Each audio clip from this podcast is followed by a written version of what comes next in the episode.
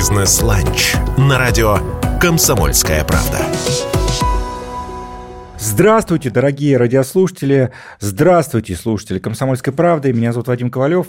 Среда, обед, а значит, мы приглашаем вас на бизнес-ланч. И на бизнес-ланч сегодня к нам присоединяется не абы кто, а так на минуточку депутат Государственной Думы, и даже что я говорю депутат, заместитель председателя Комитета Государственной Думы по экономической политике Станислав Наумов. Добрый Вадим, день. ты как всегда великолепен. Одного представления уже достаточно. Расходимся. Да.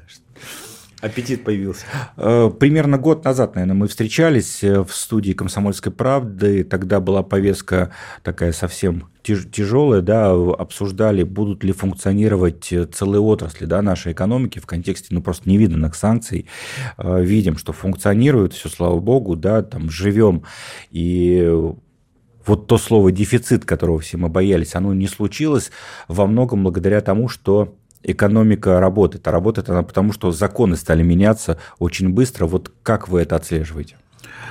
Помог COVID-19 э, нам, потому что в 2020-2021 годах э, правительство было, э, скажем так, вооружено полномочиями, связанными с тем, что прервались какие-то физические процессы, да, там, доступности к магазинам, доступности к транспорту, да, и началась такая ускоренная э, цифровизация, да, такой стресс-тест на цифровизацию случился во время карантина, который был э, двухлетним, с перерывами, но двухлетним.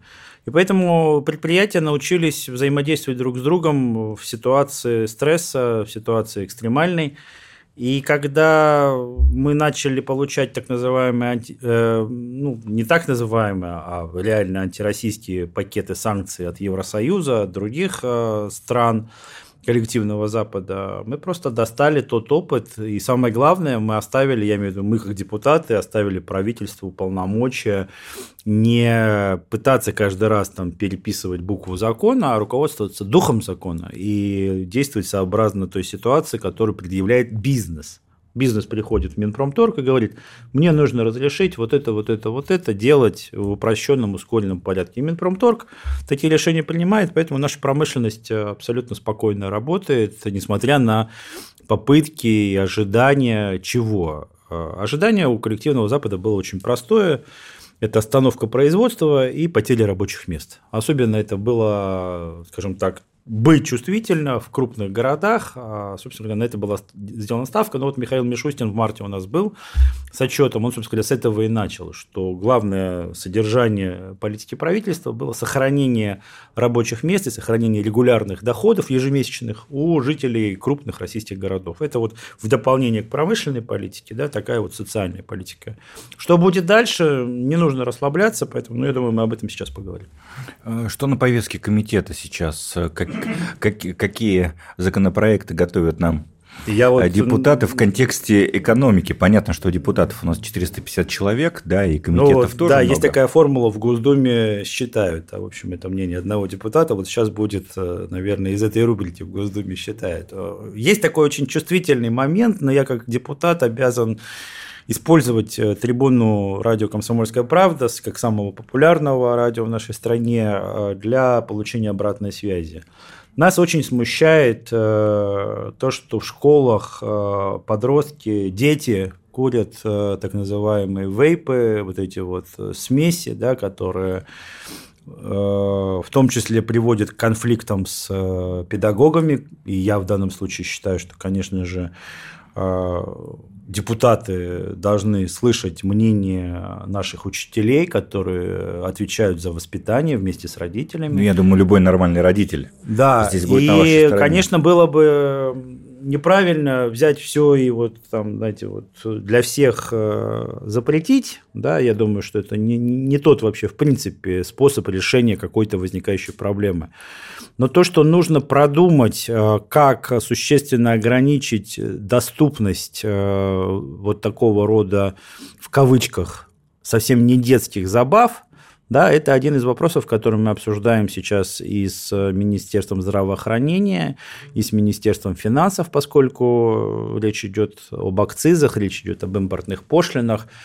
А, причем достаточно серьезных, то есть это такая, знаете... Индустрия серьезная. Оказалось, да, вот это вот э, борьба, борьба кого-то с чем-то, она всегда к чему-то приводит. Начинаем бороться с сигаретами, появляются вейпы, да, и тут, в общем, понятно, что нужно профилактическую работу вести, просветительскую работу вести, не питать иллюзий, что это какие-то безвредные, не опасные для детского и подросткового здоровья как я уже сказал, в кавычках забавы, да, а фактически администрировать то, что уже сейчас является и запретом на продажу несовершеннолетним алкоголя и никотинсодержащих э, продуктов.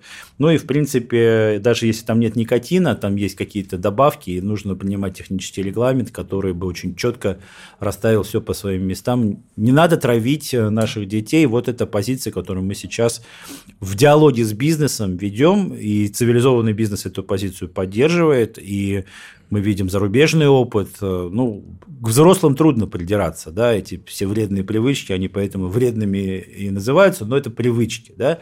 Человек взрослый сам должен для себя принимать решение, что, как, в каких дозах э, и где. А вот публичное демонстративное потребление таких вот устройств, оно, конечно же, должно быть, по крайней мере, по отношению к несовершеннолетним существенным образом ограничено. На самом деле отличный пример как все завязано на экономику.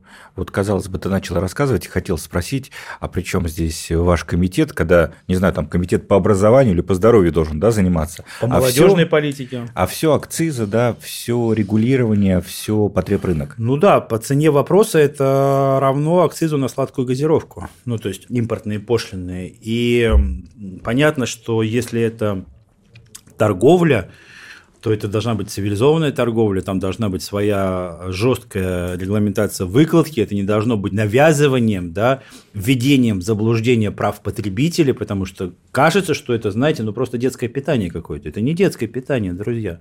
Это опасный и вредный продукт. Я, я вообще не исключал, когда мы дискуссии проводили, что, может быть, кому из взрослых хочется, пожалуйста, к врачу за рецептом и как за ингаляцией в аптеку. И тоже, в общем, не до бесконечности.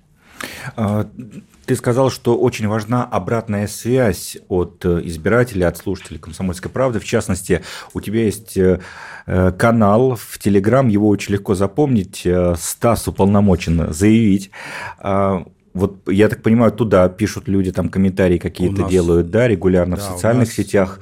Ну а если говорить про работу комитета, вот есть предложение у компании какой-то, какая-то есть проблема или у отдельного бизнесмена, как вообще существует вот эта система обратной связи, как взаимодействует с депутатами? Ну, у нас недавно была такая ситуация, что сами пленарные заседания на какое-то время мы вынуждены были убирать из прямого эфира, хотя не до этого все семь созывов, по-моему, ну не все семь созывов, но при Вячеславе Викторовиче Володине точно, транслировались в прямом эфире. Мне даже мой папа иногда писал смс там, поправь галстук или еще что-то. Вот я говорю, откуда ты знаешь? Потом смотрел, правда, галстук надо Наблюдает. Да, все было в прямом эфире. А, с начала специальной военной операции ряд моментов действительно надо было убрать, э, просто чтобы ну, обеспечить какие-то вопросы, связанные с национальной безопасностью. Сейчас мы это научились уже делать, не выплескивать все сразу э, на трибуне. Поэтому также заседание комитета проходит в открытом режиме. Любой джарщик, любой лоббист может подключиться.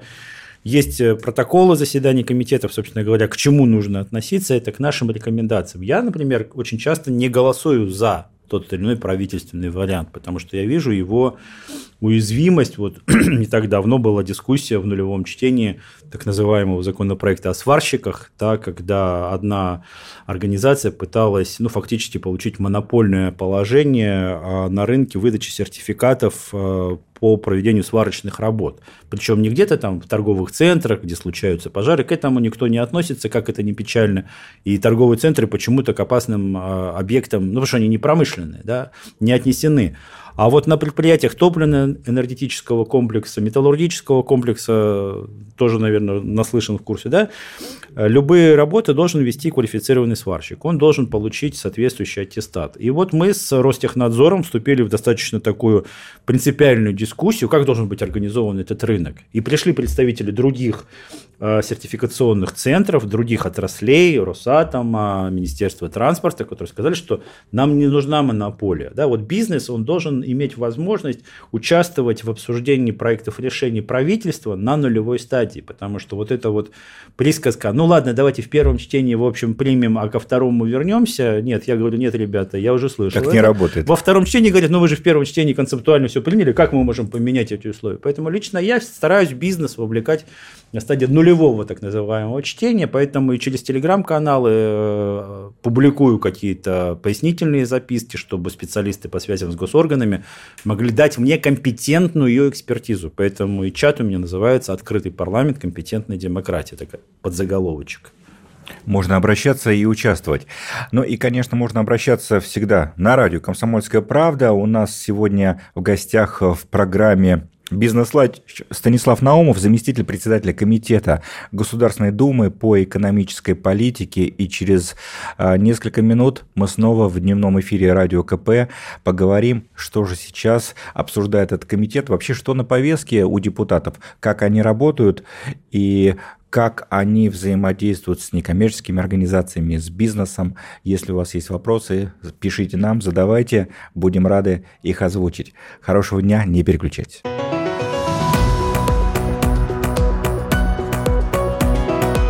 Бизнес-ланч на радио «Комсомольская правда». После небольшой паузы снова в дневном эфире радио «Комсомольская правда» программа «Бизнес-ланч», программа про российскую экономику. И в гостях у нас заместитель председателя Комитета Госдумы по экономической политике Станислав Наумов. И сейчас я раскрою тайну. Я скажу «Доброе утро, Стас», потому что мы записываем эту программу ранним утром, потому что днем у вас Пленарное заседание, Пленарное заседание с 12 до 16. Опять же, включайте прямую трансляцию, они возобновились. И то, о чем я говорю сейчас утром, днем становится законопроектами первого, второго и третьего чтения. Сейчас пожестче стало с посещаемостью, да?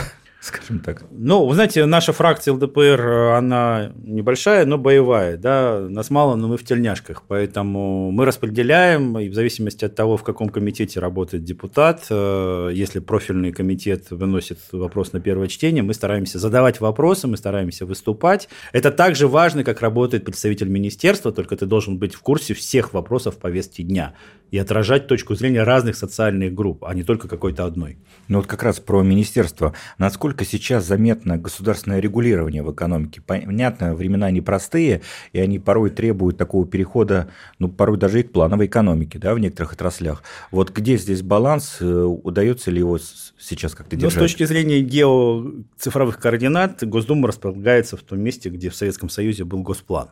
Поэтому, когда все говорят, что надо сделать госплан, я говорю, да, практически уже считайте, вы внутри находитесь. А дальше другой вопрос. Ведь госплан в Советском Союзе это была доцифровая эпоха, и эпоха когда в отраслевых министерствах не так много было людей с компетенциями планирования, с компетенциями стратегирования, поэтому возникали какие-то отделы, перераставшие в управление, им всем нужно было какую-то межведомственную координацию делать, и вообще госпланом был ЦК КПСС, да, точно так же, как стратегические вопросы сейчас находятся в компетенции президента и администрации президента, поэтому тут важно не, не, не промахнуться с точкой, где это все должно быть, а вообще-то спросите любое ведомство, количество. У нас сегодня по каждому из национальных проектов огромное количество контрольных точек, которые можно учитывать и видеть, куда идет. Мы недавно с Михаилом Мишустиным встречались, я ему задал вопрос, как коррелирует между собой закон о стратегическом планировании, то есть фактически стратегическое, оно и есть государственное. У нас есть закон о стратегическом планировании, и все госпрограммы, все отраслевые стратегии должны между собой быть взаимовязаны на одном показателе. Понимает ли человек, вот конкретный человек, да, а что ему это дает? Когда какое-то ведомство говорит, а мы 60 миллиардов, у людей это вызывает раздражение. А когда вы говорите, что вы сделали новую велосипедную дорожку в дворе, где живет э, семья, да, вот это здорово, потому что там и на велике можно покататься, и на скейтборде, и с коляской хорошо прогуляться. Вот нужно научиться показывать людям результаты на уровне хорошо заасфальтированной дорожки во дворе. И тогда будет из этого складываться самый отличный госплан. Ну вот самые разные темы у вас обсуждаются. Недавно а, вы учредили новую премию. Премию назвали «Созидатель». Да. Про что, для кого, кто участвует? Президент Российской Федерации был на Российском союзе промышленников-предпринимателей в марте, и Александр Николаевич Шохин э, поднял вопрос, а что нам делать с тремя буквами известными? Вот вы их очень хорошо знаете. ESG.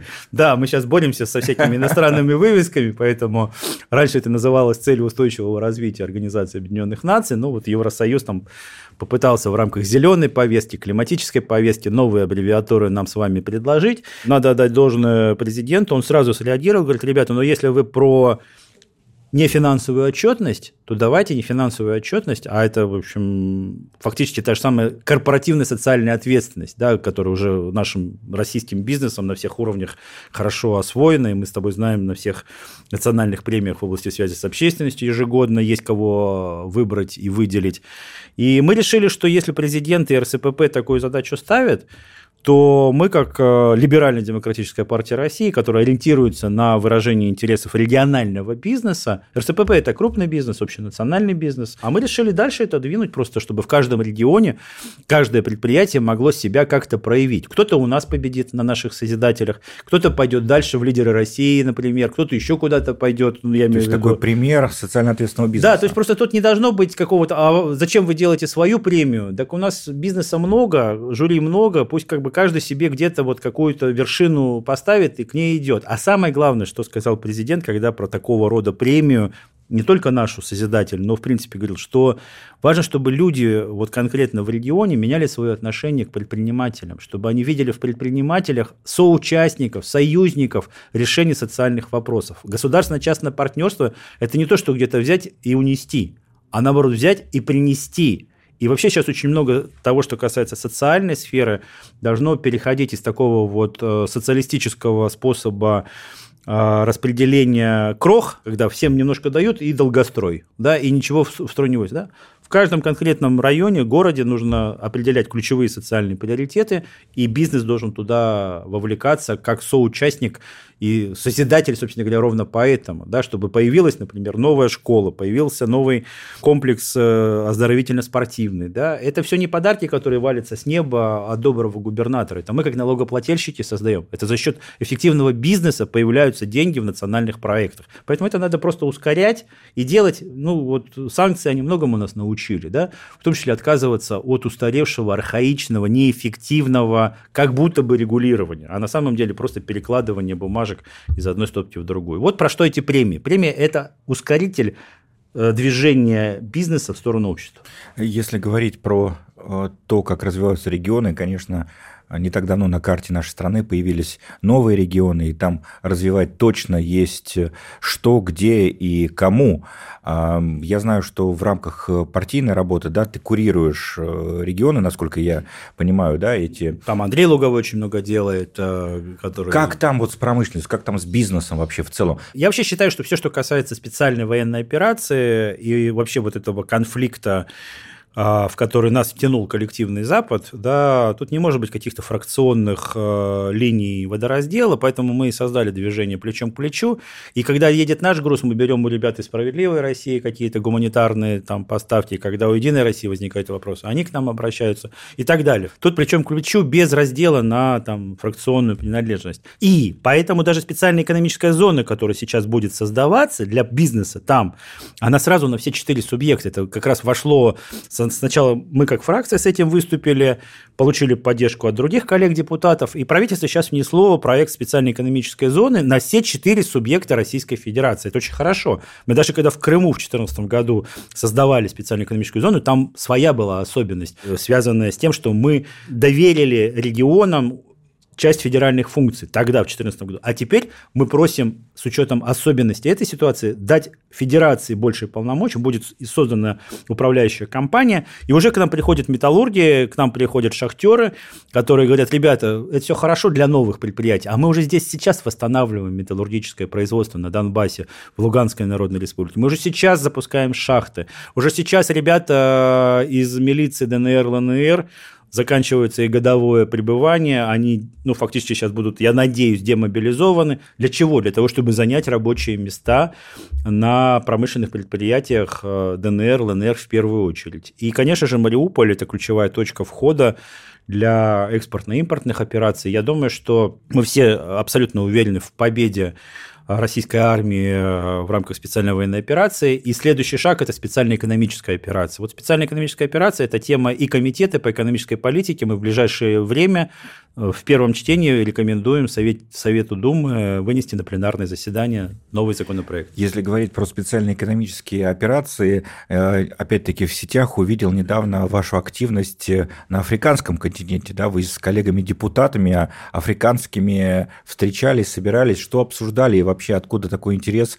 у Госдумы ну, это к заслуга, Африке? Заслуга Леонида Эдуардовича Слуцкого, в первую очередь, как председателя комитета по международной политике. Вообще он последние годы несколько таких проектов, связанных с парламентской э, дипломатией, так называемой, и вот буквально на днях мы встречались с министром иностранных дел Ирана, и тоже это был очень интересный такой закрытом режиме обзор большого количества проблем, а, существующих в международной политике, там, где у России и у Ирана есть согласованная позиция. Африка – это такой коллективный субъект э, нового миропорядка. Африка к нам относится, исходя из исторического вклада, который внесла наша страна. Они помнят это? Они помнят. И более того, почему мы поставили возвращение имени Патриса Лумумбы, премьер-министра Республики Конго, Российскому университету дружбы народов. Сейчас очень важную вещь сказал, Патриса, не Патриса. Пат, ну, Пат, Патриса, ну, в данном случае, давайте э, спросим у наших ребят, которые будут учиться в Российском университете дружбы народов, как их мамы называют, знаете? А тебя мама Патрис называет или Патрис?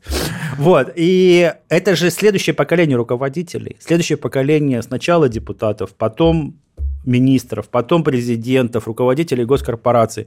И почему мы должны уступать э, этот огромный рынок либо коллективному Западу, либо коллективному Востоку? Да? Поэтому, да, Африка – это приоритет. Летом встречаемся уже не на парламентском уровне, а в Петербурге будет встреча уже с участием глав государств. И Леонид Эдуардович э, выдвинул идею, а давайте с Латинской Америкой также работать. Давайте эти все геоэкономические, геокультурные проекты рассматривать как часть национального проекта поддержка экспорта. И то, что мы сейчас э, закладываем, обеспечивать спрос на российскую продукцию на десятилетия вперед. Станислав Наумов э, в дневном эфире радио «Комсомольская правда» э, вместе с заместителем председателя Комитета Государственной Думы по экономической политике мы обсудили, чем занимается комитет, какие сейчас есть такие темы, тенденции, которые стоит обсуждать. Ну и, конечно, призываю, если у вас есть вопросы, пожелания к Станиславу, очень открытый человек, всегда пишите и в Телеграме, и в других социальных сетях, не запрещенных, и получите, конечно же, ответ. Ну а мы с вами прощаемся. Хорошего вам дня. С вами был Вадим Ковалев, бизнес-ланч на радио «Комсомольская правда». И до встречи в следующую среду. Бизнес-ланч на радио «Комсомольская правда».